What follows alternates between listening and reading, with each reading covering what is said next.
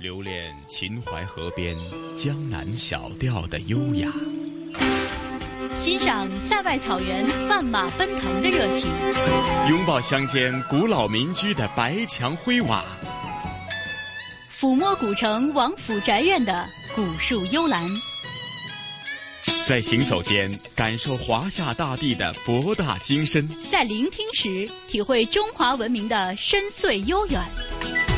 这里是华夏之声台和香港电台普通话台联合制作播出的《魅力中国》。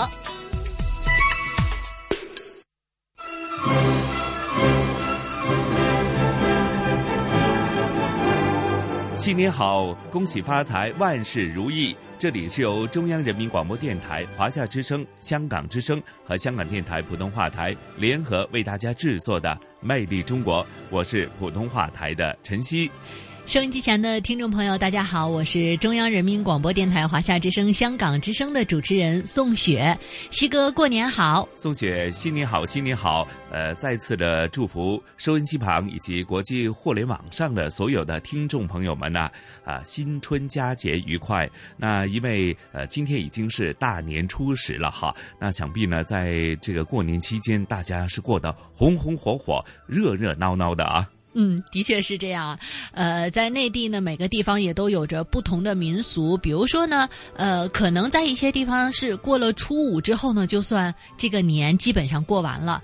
但是呢，在呃还有很多地方呢，是在正月十五之前还都算是在年里啊，在节日里。所以呢，我们也是在今天节目的一开始呢，先给大家拜晚年。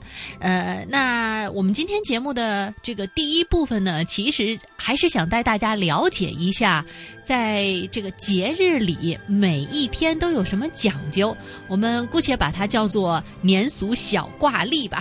是啊，是啊。其实宋雪啊说到这些过年的习俗啊，我们都说呢，呃，每一个省份、每一个民族呢，都有自己各自的这种过年的习俗。那比方说，在南方、在北方，他们在呃过年的时候呢，呃。从大年二十几开始，一直到初几，甚至是到正月十五呢，每天都会有不同的花样、不同的讲究啊。是是这样的，应该说，呃，所以好多人会觉得好像过年每一天都很忙啊。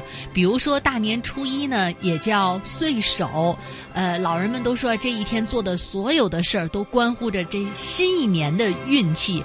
比如说呢，在呃，我的家乡啊，北京，就是说在初一这一天呢，是不动扫帚的啊，是不扫垃圾的啊。那么初二呢，很多地方其实都是一样的，就是回娘家。那初三呢要接灶王，初四呢要接财神，初五呢，哎，破五破五要破除。呃的这样的一个意思啊，所以像在北方包饺子的时候呢，还要故意留那么一两个饺子是破的。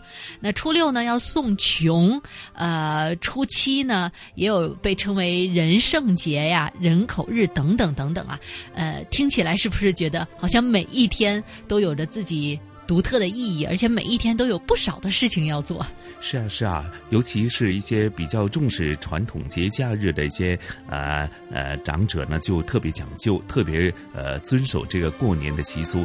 当然，也有些呃新派的一些年轻人呢，或者呃呃新的新型的家庭吧，应该这样讲哈，他们也会将传统呢融入到时下的这种呃，无论是呃社会的风情的转变，还是说呃时下的一些。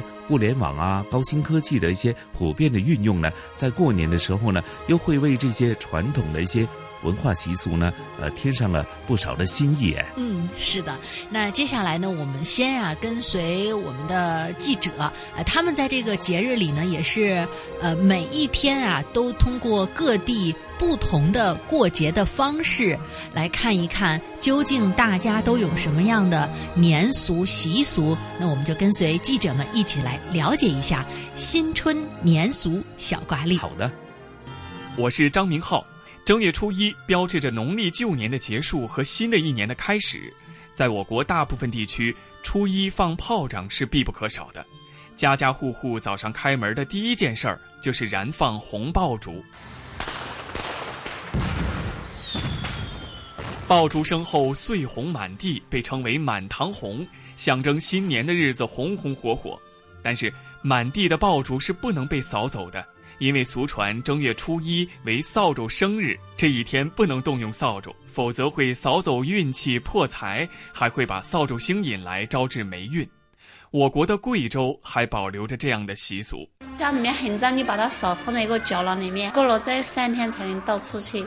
如果扫地出去的话，就是说把财扫扫到外边去了嘛，就是。在中原大地河南也有类似的讲究，剪刀啊，那个刀啊，条路啊，但是晚上都藏起来，那个初一早上嘛，就不让他看见。说到河南，我们还得说一个河南三门峡特有的习俗，说起来挺好玩的。在那儿呢，大年初一的早上，忙碌了一年的妇女可以享受睡懒觉的特权，而男人则要起来烧火做饭、操持家务，而且还得是静悄悄的。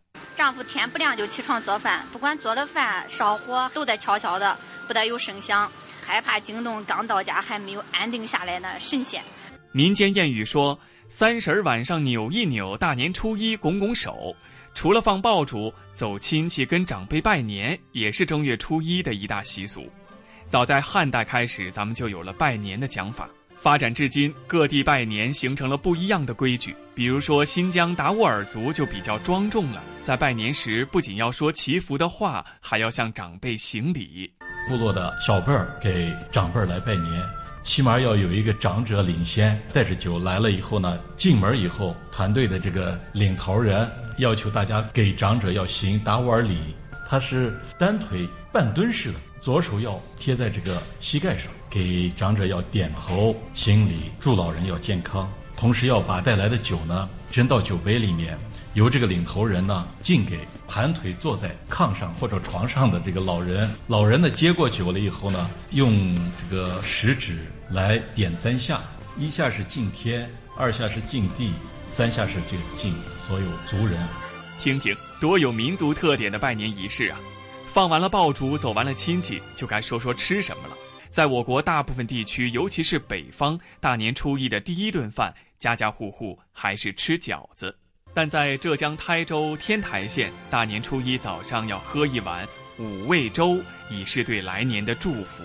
用白米、红枣、豆、番薯、芋奶这五种食物做成的，祈祷新年这个五福降临人间，希望能够祈求来年风调雨顺、国泰民安嘛。然后一年到头呢，老百姓我们自己也能好好开开心心的过日子，安居乐业。吹着杨柳，啦啦啦啦啦啦。各位听众，大家好，我是刘乐。伴随这首钟明英老师的《回娘家》，首先和您一起聊一聊大年初二回娘家的那些事儿。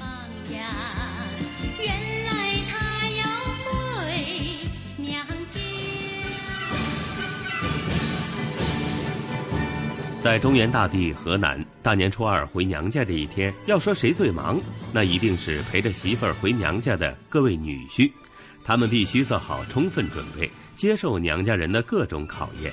这一天，无论辈分大小，娘家人要做的就是充分给女婿们添乱，难为难为这个迎娶走自家姑娘的男人。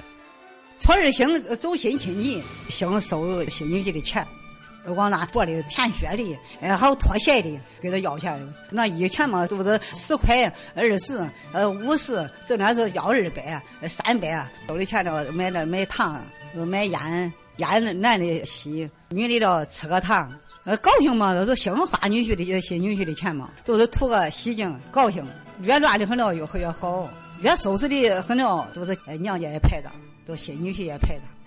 难为够了女婿，一家人也会选择这一天拍一张全家福，孩子们都会提着鲤鱼灯去讨个好彩头。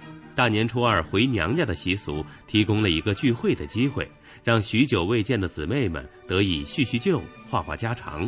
一阵嘘寒问暖过后，全家人围坐一处，精心准备的家乡菜便是对回门的女儿女婿的最佳犒劳。而在江苏省丹阳市，每到初二喝立氏汤是当地必不可少的习俗。这个立氏汤虽然做法简单，但是象征着招财气、迎财神。在大冬天喝上这么一碗，真是暖到心里，又寓意美满吉祥。孙腊梅就是地地道道的丹阳人。过年那个那是初二是日食汤去做的，啥大的转回来个去日食汤，这一年都是嫩的，吃了烧香啊、放炮仗啊、零碎啊、杂吃往家里拿来，就发财了，这是。喝完美味的丹阳利氏汤，刘乐再带你北上到山东青岛，品尝一下这里的枣山。那么什么是枣山呢？就很大的大馒头，一般就是一个锅蒸一个。过去的锅叫印嘛，八印锅，相当于现在的八十公分吧，一个大锅蒸一个大馒头，上边捏着鼻子，全放上枣，叫枣山，就是幸福年年高的意思啊。汤族早饱过后，让我们南下来到江苏省连云港市，围观一下大年初二在这里的祭祖仪式续家谱。在赣榆区的小口村。孙姓是这里的第一大姓。每年农历正月初二中午十二点前，凡是在前一年出生的小孩，都会在这一天续家谱，而且一年只能在这个时候续一次。续家谱时，小孩的父亲首先要把取好的名字拿出来，让续写家谱的人查阅，看看取的名字辈分对不对。如果一切无误，就会举行续家谱仪式。村民孙志红。得找小孩，他爸爸带着带小孩到院子里边摆这个供桌上，点上蜡烛，呃，要放鞭炮，还要烧纸，呃，带着小孩到杂铺前边磕三个头。要是小孩小的话呢，呃，这个他他爸爸妈妈抱着也得抱着小孩一块磕头。磕完头了，这个续谱的仪式就就结束了。在小口村，以前的家谱只续男丁，由于国家开始实行计划生育政策，人丁逐渐减少。所以现在女丁也会续在家谱上，这也算是传统习俗延续至今的变化吧。当地的村民希望通过这样一种重要的祭祖仪式，祈求家族人丁兴旺、幸福团圆。每年大年初二，在我国北方大地，家家户户还要祭财神，鞭炮声昼夜不休。此时，商户们也是最重视的，关圣大帝、玄坛赵元帅、增福财神，都是他们要打点侍奉的。贡品多为羊肉、雄鸡、活鲤鱼、年糕、馒头等，将火燃于酒杯中供神，据说取活酒活鱼之意。送神时，把松柏枝架在芝麻节上，加黄线千张元宝，当院焚烧，噼啪作响。还有虔诚者要去五显财神庙烧头骨香，并向庙里财神借元宝，也就是金银指定，既借财气，求财神保佑发财。寄托了广大劳动人民辟邪除灾、迎祥纳福的美好愿望。一般初二他有一个祭财神的习俗，他祭财神的时候呢，他会到财神庙去烧香，去取这个元宝。不是说中国人特别爱钱爱财，这个传统社会是物质财富特别匮乏，呃，每个人都希望在新的一年他有他的好的收入、好的收成，然后过上幸福的生活。呃，财神的兴起也跟那个商业交易有关系。在农业社会的时候，早期并没有财神，后来有财神爷，比如说有关公啊，有比干呐，有范蠡呀，这些人都被封为财神。其实他是作为一个商业交易的时候一个精神的象征。关公他讲信义，那，比干就传说就是没有心，没有心就不偏心，在公平。当然我们今天。一般人拜财神也想不到那么多，只是我们说，哎，我们未来的生活可能会更好。呃，中国是一个家族社会，呃，家族社会里边它有几个重要的元素，一个是家族历史的一个文献记载，就是家谱。那么家谱它上面很重要的一个东西就是那个家庭的世系，因为中国人强调木本水源，强调一个来源。除了世系之外，它实际上还有家训族规。家训族规，它是要告诉我们的族人一定要遵纪守法，告诉大家道德修养要高尚，要做好事，很多道德的约束。传统家谱里边，女性她不写进来这些男丁，但现在新家谱是女儿可可以进来了，这是一个新的变化。在南方很多地方，人们把初三这一天叫做赤口日或者赤狗日，为了避免与人发生口角，人们往往不会在这一天串门或拜年。而是选择留在家中祭拜祖先或祈福神明。不过，随着时间的推移，这种说法早已弱化。但无论南北方，祭祀神明的传统仍旧保存。山东青岛就流传着大年初三接灶王爷的习俗。这个腊月二十三，吃灶过小年。那么节一般都是送年的时候节，就是初三。那个锅台上一定要放水果、干果，给它洗尘。民俗的差异性还不止这一处。刚刚说到，南方初三这一天不习惯外出拜年，然而北方却有三六九往外走的说法。河北唐山人就习惯初三走亲访友。这个在我们那儿大年初三的时候，去姥姥姥爷家，给姥姥姥爷还有舅舅、姨们拜年，还得带点那种连骨头的肉。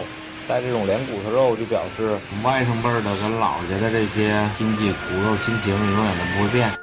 而在赣南藏族自治州，正月初三正是人们开始一年交际活动的好日子。我们安多地区的群众啊，把正月初三。这一天看作是一年当中最富有吉祥的日子，呃，各种庆典活动也集中在这一天举行。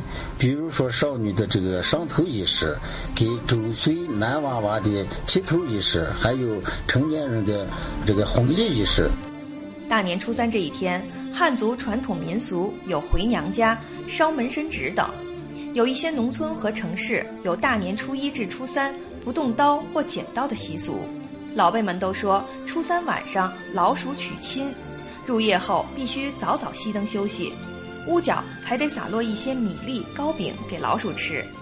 民间更有初一早、初二早、初三睡到饱的说法，因为从大年三十除夕夜到初二期间，大伙儿大多都守夜劳累，所以到了初三这一天，便可以安睡迟起，好好调理身体，养足精神，以备新年里精神抖擞。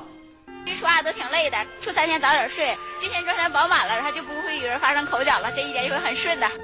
截然不同的风俗习惯，折射出不同地域的风土人情，多种多样的节日名称，也反映了中华文明的博大精深。这也正是一地一风俗，举国庆初三。初三在过年这是一个重要时间段，在南方有个民俗，比如说在湖北就有这个民俗，初三之前不进不出，就说。大年三十把水都挑满，地都扫干净。这三天也不洗澡，也不洗头，也不泼水，也不招外扫垃圾。但到了初三这一天，就可以把这些垃圾呀倒出去。有的说这个天叫送穷。那么这些垃圾在过去初三之前，它是不能扫出去，扫出去就是把财气扫出去了。但是过了初三，它就不是了。初三也在湖北叫三周年，要吃一顿饭，比较比较隆重的一顿饭，就说。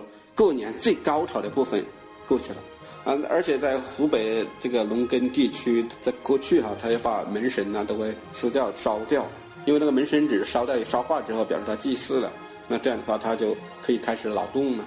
南方地区春天来得早啊，没有那么长的空闲时间，温度一上升呢，可以做春耕的准备，而北方天寒地冻，所以北方一般到二十二才开始这劳动。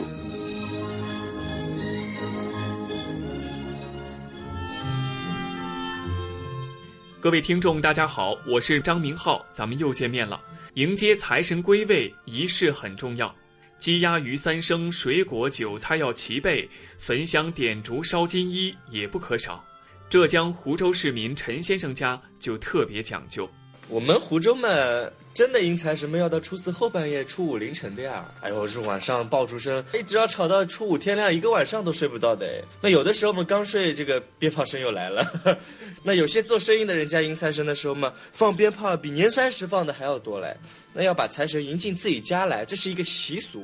不过咱们中国幅员辽阔，这财神在各地呀也不只有那么一位，各地迎接的财神也是五花八门。其中呢。正财神赵玄坛最受尊崇，许多商家店铺都供奉他的木板印刷神像。只见玄坛面似锅底，手执钢鞭，身骑黑虎，极其威武。而除了赵玄坛被尊为正财神之外呢，民间还有偏财神、五显财神、文财神、财帛星君以及武财神、关圣帝君的说法。各路财神各有神通，各司其职，请来了财神更是不敢怠慢。这一点呢，从吉林四平市的许多农村里贴财神画的位置就可见一斑。都是贴在你家墙上呗，正对的就是正中央。财神必须大大方方的，不能给他搁旮旯去。那谁能财神搁旮旯，能看见了吗？迎财神需要大方守礼，正月初四接灶神也是这一天当中最重要的民俗之一。正月初四呢是女娲创世神话的阳日，怎么讲呢？晋人董勋的《问礼俗》一书当中就记载说，正月一日为鸡，二日为狗，三日为猪，四日为羊。正月初四呢，在老黄历当中占阳，故常说的三阳开泰，乃是吉祥的象征，也是恭迎灶神回民间的日子。正月初四不出户，灶神好往家里住，这是河北唐山的习俗。因为初四它是和这个初四可能有点谐音吧。以前是听这个老辈儿讲，就是灶王爷年年要查户口，一看家里没人儿，那给你注销了，你不坏了吗？是吧？这就是，哎，注销口不也等于出事儿吗？就是初四别出门。现在看来呢，这种说法不足为信，因为咱们的户口啊都归派出所管。但是仔细想想，这不出门的习俗似乎也有它的几分道理，挺符合春节期间咱们的生活节奏。因为前几天往来忙碌，初四呢能够休整一天，到初五就得继续来忙活这吃破五的饺子。在荆楚大地湖北枣阳，大年初四这一天吃折罗绑火神，又是别有一番趣味在心头。大年初四这一天，全家在一起吃折罗。所谓折罗，就是把。前一天剩下来的饭菜和在一起的大杂烩，打扫年货，清扫室内，把垃圾收集到一块处理掉。我们这里正月初四呢还绑火神，就是用玉米棒或麦草绑在棍子上，点燃后从自己家里送到火里去，预示着一年家里没有火灾。除此以外呢，在我国福建的莆田地区，除夕大年三十儿叫做岁，而初四呢叫做大岁。这里初四的风俗是重新围炉过大年，也是全国唯一独特的地方风俗，寄托了广大劳动人民驱邪避灾祈福的美好愿望。中国的民俗地方性很强的，十里不通风，百里不通俗。那像那个财神祭祀，我们说很多时间都有。浙江里边其实好多是在初五，但这个里边是湖州是。呃，初四是吧？初四后半夜其实靠初五了，他是为了抢这个早祭财神，水灶祭财神，财神叫光顾水。灶神是火神的一个化身，早期我们不是祭灶，是祭火神。腊月二十三送灶吧，哈，呃，有的是二十四送灶，一般来说到除夕六晚上到初一凌晨，灶神啊什么神都回来了，所以民间有一个接神的仪式。那么枣阳这个地方习俗比较特殊，要到初四之后才回来。那么，呃，灶神回来之后呢，我们做事就要小心了。因为灶神是我们家的一个监察神、耳报神，什么都知道，什么都看见。他其实对家庭的那个秩序、家庭伦理的一个强调是有它积极的意义的。呃，因为我们在做什么事情都想到家里还有神灵呢。祭灶就是他要摆供。摆灶堂，一碗清水，还有的时候是就烧点纸钱。那个灶堂就我们在南方、北方都见得到，就是那个麦芽糖，那就是说让灶神上天的时候说的时候说好话、说甜话。还有呢，也有以前用酒抹在这个灶门口，在灶门上抹酒糟，叫醉司命，把灶神也叫司命神，就是他喝醉了，醉神上天也不能汇报了。这是中国人一个游戏，我觉得一个严肃的游戏。在河南，有全家人在初五这一天吃满家糕的习俗。满家糕是用白面做，圆柱形，周围扎一圈大枣，个头较大，够一家人吃。吃面糕时，一家有几口人，就把糕切成几份，每人吃一份，表示全家都有福。北方的不少地方过了正月初五，年就算过完了。这天以后，人们该工作的工作。该离家的离家，商户们也要出摊儿做买卖了，社会秩序渐渐恢复了常态。但是在南方的一些地区，初五这一天是接财神的日子。听到这儿，细心的听众可能会起了疑问：昨天小专员张明浩不是说初四是接财神吗？到了你这儿怎么变成了初五了？是的，在我国大部分地方，初四是接财神、迎灶王爷的日子。但是在上海、江苏、河南等地，初五这一天往往被视为财神的生日，人们在这一天习惯接财神，也叫接鹿头。迎财神是为了祈求富裕富足，也就是摆脱贫穷，因此送穷也是很多地方在这一天的重要习俗。在宁夏就被称为填穷坑。我们都是历年来流传下来的，家家呢都希望越来那个日子越好过，所以呢就把这几天的垃圾都给清理起来，清理到那个垃圾池里面，点上一支香，然后全部燃光，就是填穷坑的这个讲究。而在河南洛阳，送穷送的是智穷、学穷、文穷、命穷和交穷这五个穷鬼。送穷时嘴里还得有念白。嘴上面喊着“穷穷送你走”，我把你送到大路口，要么就是穷啊穷，你走吧，你去村头富人家再拾几块砖头捎回来，意思是捡了元宝了，把财神请回来了。初五是一个年节的一个重要时间点，它叫破五，在很多地方，它还是送穷的日子。为什么我们穷啊？因为穷神在我们家，所以过年的时候一定要把穷神送走。以前送穷不是在正月初三，也不在正月初五，他在正月的三十晦日。那个穷鬼有人说是专叔的儿子，就是古代一个帝王啊，他的儿子。说这个人呢，他经常穿破衣服，你给他好衣服他撕破。他经常在街巷里边活动，大家都不要他，希望把他送走。后来形成说一个送穷的传统，这是六朝的这个说法。为什么会有这个习俗呢？到真的是传统社会里面穷人太多了。所以人们祈求物质的满足。那唐朝这个韩愈大文学家都写过送穷文，说我现在给你穷神备上干粮，给你准备车船，给你送走啊！你不要再到我家了，我这我家的很穷啊，你走吧，让我家富起来。做韩愈来讲是个文字游戏，但也是个民俗的一个写照。那今天更多的是我们说作为一个仪式，作为对新生活的期待。这里是华夏之声台和香港电台普通话台联合制作播出的《魅力中国》。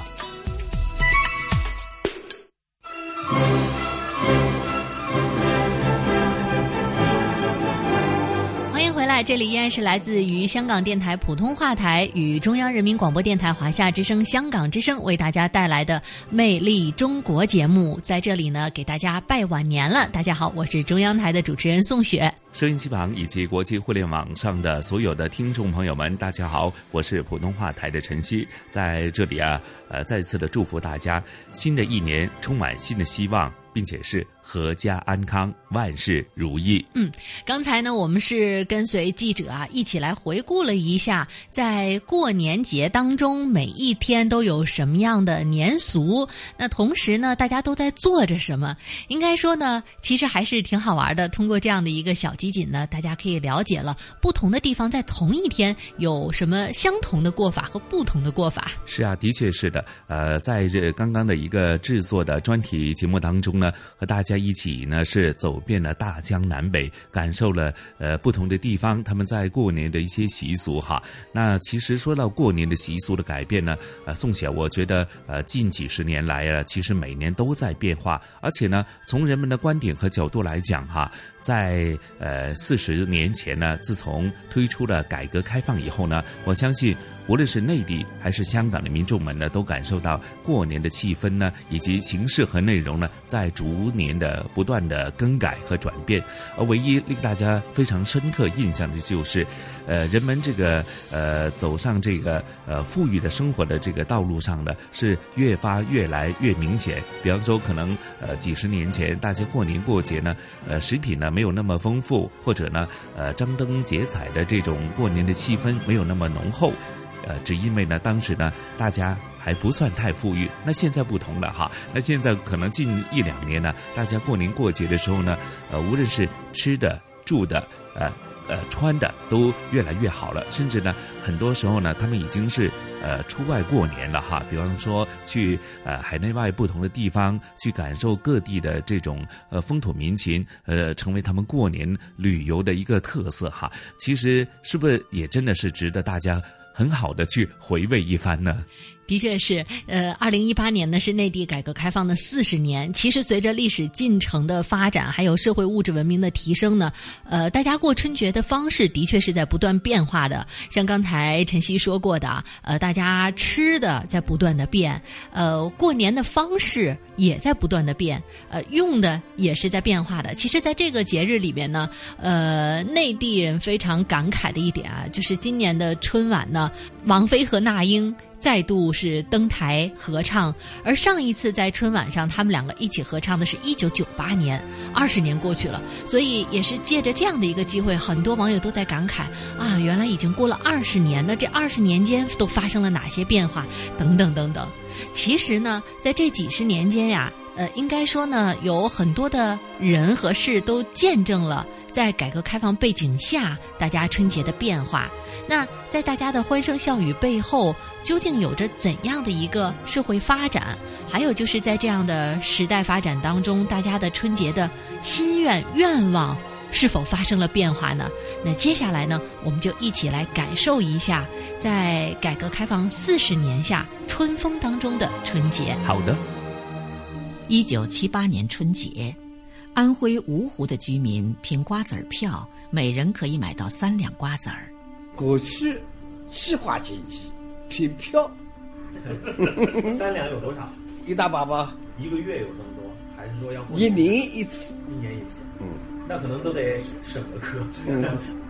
小商贩年广久，像往年一样，晚上偷偷摸摸的在家里炒瓜子儿，第二天再悄没声的卖出去。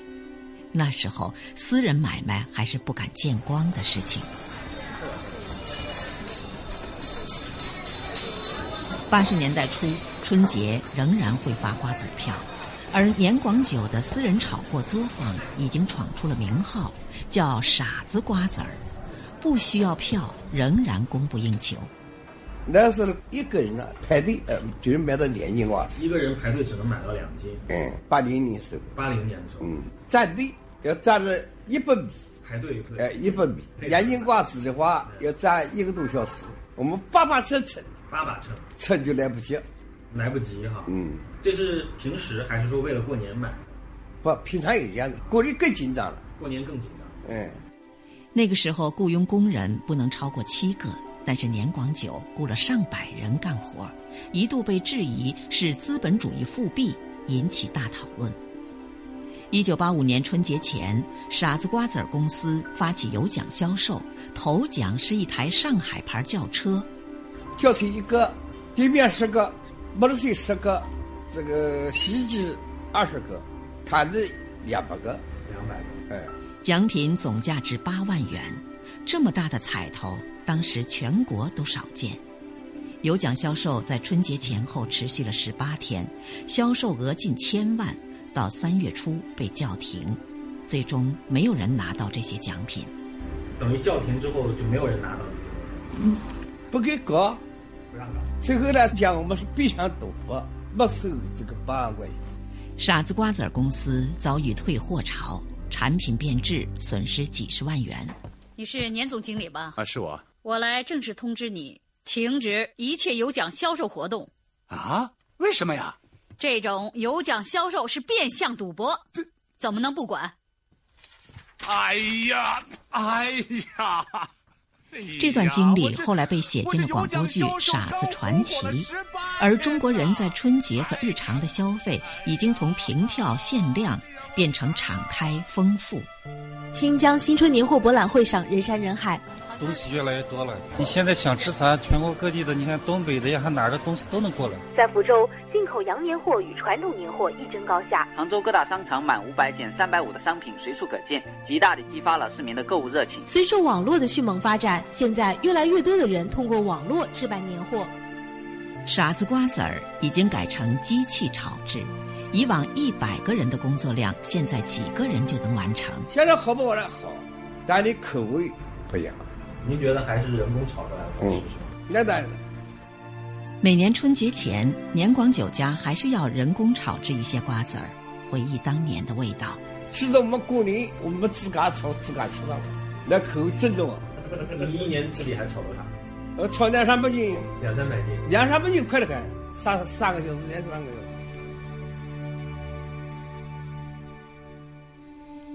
一九七八年，刘进初中毕业，上了旅游学校。那个年代，旅游学校培训的是饭店服务员。一直到九十年代初，国内旅行社的主要业务还是接待外国游客，春节更不是出游的日子。刘进没有想到，自己将要负责组织中国内地的第一个春节包机出国旅游团。整个事情呢，我可以叫赶鸭子上的架，但是一不留神，做了一个全国第一。那是一九九六年春节。刘进当时是康辉旅行社总社东南亚部的经理。头一年夏天，他们收到任务，要在第二年春节接待一个新加坡旅行团。这单生意有个交换条件，不能让包机空着飞去新加坡去接人。旅行社因此打算组织一个春节新马泰港十一日游，怕没人报名。甚至下任务要公司领导带头掏钱安排家属参加，因为第一次这个螃蟹谁都想吃，不敢吃，我们担心收不满和但是实际上最后让我没想到，当这些消息发布出去以后啊，很快就满了，最后是就得托人找我来报名。我记得还有一个记者说：“我能不能给您双倍的钱，我随这个团采访？”我但是真的来不及了，从护照到签证等等这些手续，我真的来不及了。当年出境旅游用的是一次性护照，需要单位政审批准。报名参团的李淑慧在医院工作，为了办护照，一直请示到了卫生局。就是大家对这个事儿吧都很陌生，具体怎么操作吧，好谁都不太清楚。这个单位如果要一个人要出国的话，那可是大事儿吧。他没盖过这这类的章，对他当然要请示能不能盖，怎么盖，担什么责任，这很很正常。李淑慧的女儿董佳琪当年八岁，为了盖章找到校长，轰动全校。对，好像挺轰动的吧？当时 轰动，所有人都在问我，觉得啊，你要出国了。一九九六年一月初，办下护照的旅行团成员参加完行前说明会，挨个交钱。团费每人一万零三百八十八元，当年普通城镇职工的月收入不过几百元，觉得很贵，但是觉得很值，应该去啊，应该去。我我当时这么想的，好几个国家值了。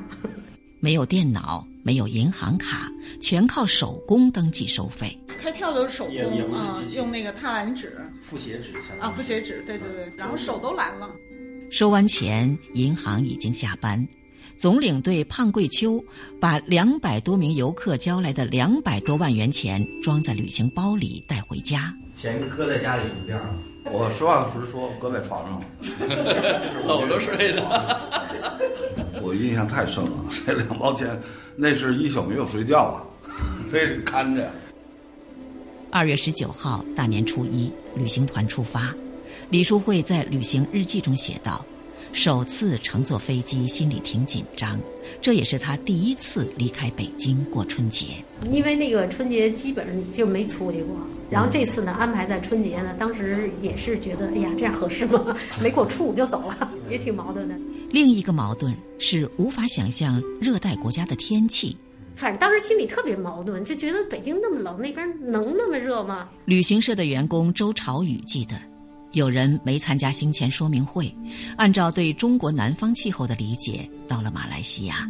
那时候三十三十多度的话，线裤毛裤的那种啊，反正穿着就玩这个一天两天的都。李淑慧在这次旅行中第一次吃到了榴莲，第一次看到了人妖和鳄鱼。不可思议！当时在那看的时候，一会儿觉得啊，这女的真漂亮，但是也忽然也意识到，哟，她是男的，就很很拧巴。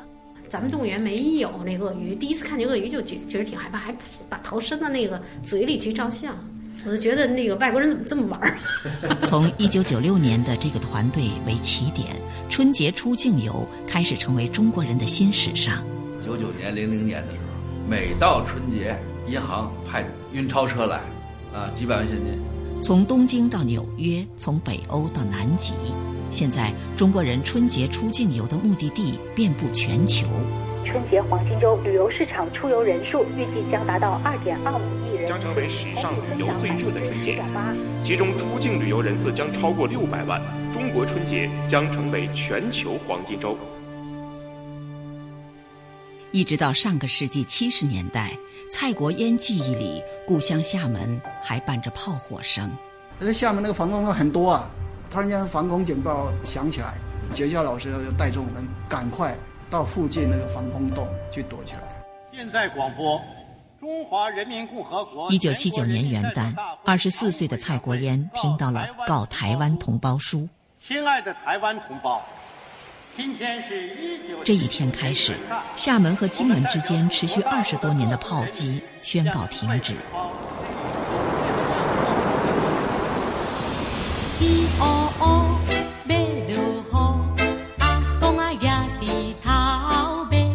这一年春节期间，中央人民广播电台播出了台湾演员表演的歌曲和器乐曲。新华社报道说，这些作品选择近年来海外台湾同胞赠送的唱片。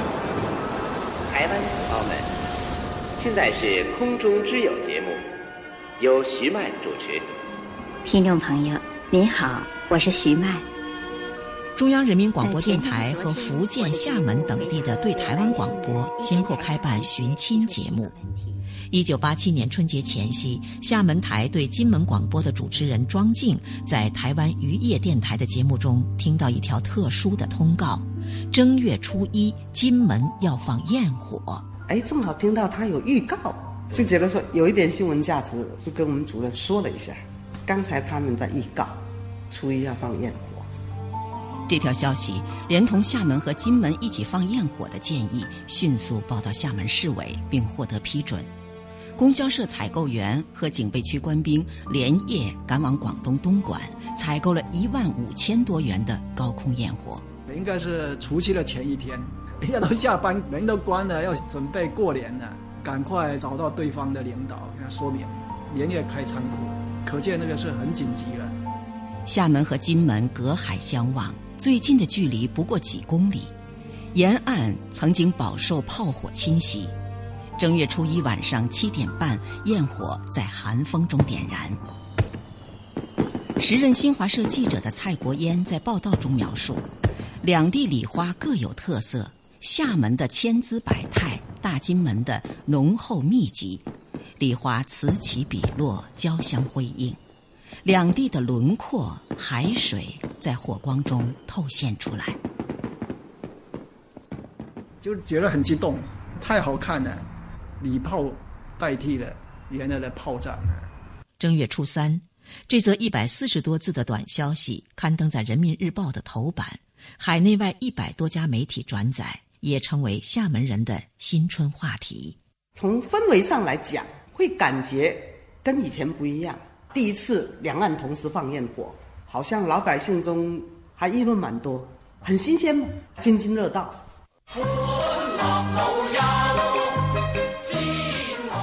一九七九年一月二十八号，农历正月初一，广东电视台和香港无线电视联合举办“羊城贺岁万家欢”，广东、香港和澳门的电视观众同时收看到四个小时的电视直播。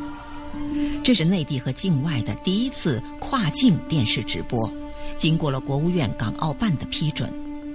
有人评价说，它标志着十一届三中全会之后，国内文艺界在意识形态上的首次开放。各位听众，春节好！脱开口号式的词句，卸下精神上的压力，人们笑得自在开怀。一九八二年春节，中央人民广播电台播出的春节串门联欢会，用上门拜年的方式走访新凤霞、侯宝林、关学增等艺术名家，轻松的表演方式赢得更多笑声。哎呦，坐到东大桥了！东大桥不是谁住那？新凤霞，新凤霞。哎，对对对，吴祖光也得出节目啊，对，好不好？怎么样，凤霞，身体好吗？身体好多了。借这个机会，向亲爱的听众问好。他的意思啊，不让你唱评剧，今儿吧？哎，要给你出个难题儿。哎，来来，凤霞，你先唱。我唱，我唱几句这个京韵大鼓。好。三国纷纷，噔一个咚的咚，乱兵。在节目中阔别舞台多年的评剧表演艺术家辛凤霞，反串了京韵大鼓党曹，丈夫吴祖光就朗诵了自己十年前写的诗，叫“春风浩荡好吟诗，绿遍天涯两地知。看取团圆终有日，安排重过少年时。”好。笑声和欢呼声里有喜悦，也有心痛。为人民服务，同志，我问点事儿。要斗私批修，您问什么事儿啊？聂资兴吴，我照相。一九七八年，中央广播说唱团的相声演员李文华和姜昆在照相馆跟摄影师聊天，受到启发，创作了《如此照相》，用相声思考刚刚过去的那个时代。穿花衣服的那是低级趣味，烫发的资产阶级生活方式，梳卷的。封建主义的残余。姜昆在后来的采访中回忆说：“一开始，一些中层干部反应不热烈，可能他们为我担一份心，所以表演时他们都不笑。然而，当我走向基层，那个效果可叫做山崩地裂，完全出乎我的意料。”如此照相，连同其他十四段相声新作一同被收入一九七九年出品的纪录电影《笑》。曾经的苦难和荒唐，通过这些作品化为会心的笑声。时间真正进入新世纪，中国人的脚步已经迈进太空。一，点火，点火。中国的大街上，汽车川流不息，电话也脱离了电话线的束缚，而短信成了人们春节拜年的时尚。中央人民广播电台的节目连续几年都有讨论这个新的社会现象。随着信息化的时代的到来呢，拜年的方式也在不知不觉地发生着巨大的变化。尤其是手机和网络的普及，更让拜年这个传统民俗啊多了一些新鲜的味道。最近呢，有一个媒体的统计数字啊，他说这个今年春节七天的长假期间啊，全国这个短信的发送量达到了一百亿条。听众和广播节目互动的方式也逐渐从写信、打电话过渡到发短信。刚才有个手机尾号，我对不起，这个短信平台它刷新的太快，已经过去了。他就说：“他说我觉得手机短信恰恰是把人与人之间拉近了，好像朋友就在我的身边。”不仅如此，从年夜饭到压岁钱，从烟花爆竹禁改线到节后上班综合征。源自农耕文明的春节，在新世纪面对一个个新问题，都是提到这个问题，就说过年送压岁钱的时候，这个民俗能不能改一改？因为年味儿少了。鞭炮现放了，然后呢，饺子也不包了，都吃速冻的了。年饭呢也不在家里做了，都去饭店。但是不管如何争论，春节依然是中国最重要的节日，也始终寄托着中华民族一年来最温暖、最神圣的祈愿。不管是哪个城市还是乡村，不管是古代还是现代，嗯，很多人对美好生活的期盼的心理是一样的，是希望有个时间来表达。春节就是个表达的时间。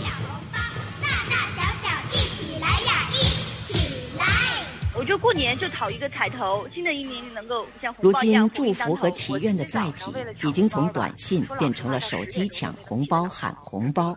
二零零四年的主持人一定想不到这些，但是他预料到改变会不断发生。可能再过多少年，我们会觉得，哎呦，我们当年还用短信拜年这么老土的方法呀？对呀，我们也可以预测一下，再过三年五年，拜年方式还会有哪些新的内容。这里是华夏之声台和香港电台普通话台联合制作播出的《魅力中国》。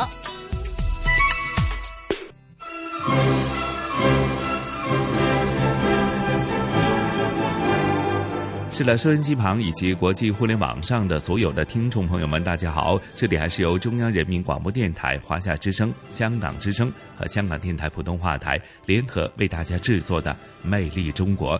哎呀，宋雪，刚刚呃聆听这个专题节目之后呢，咱们今天的《望春风》专题当中提及的，在过去的四十年当中，呃，尤其是在内地过。春节过农历新年的这种，呃，从社会到每一个人呢，都是有不同的感慨哈。呃，真的是呃，像一个时光的呃穿梭机一样，和大家一起回味了我们所走过的四十年当中的过年的一种心态。过年的一种气氛呐、是这样的，那应该说时代在发展，社会在发展，我们的科学技术也在发展。在这个春节，大家可能呃原来的。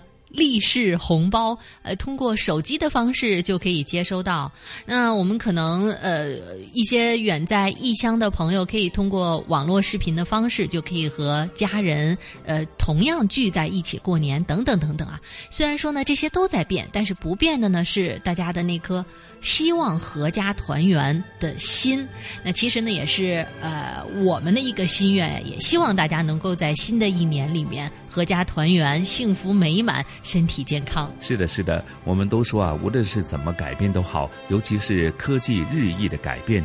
那现在互联网非常流行，微信啊等等，那说不定呢，再过一两年呢，大家非常呃热衷的一些新的名词，什么呃 AI 人工智能啊等等啊，这些说不定呢，也为我们呃过年过节的一种气氛呢带来不同的新的变化哈。但无论如何，我们最终的这个呃。呃，最基本的这个宗旨呢，就是大家都期待在新的一年，在未来的生活呢越过越好，而且呢，呃，人们追求这个幸福美满的生活的这种态度，从来是不会停止的。好，也祝福大家呢，在新的一年呢，都有一个新的开始，新的希望，啊，走上幸福安康的生活之路。嗯。那我们的魅力中国呢，在新的一年呢，也依然会给大家带来精彩纷呈的节目，所以呢，就让我们一起期待，呃，下一期同样的时间，魅力中国，不见不散。好，约定大家，不见不散。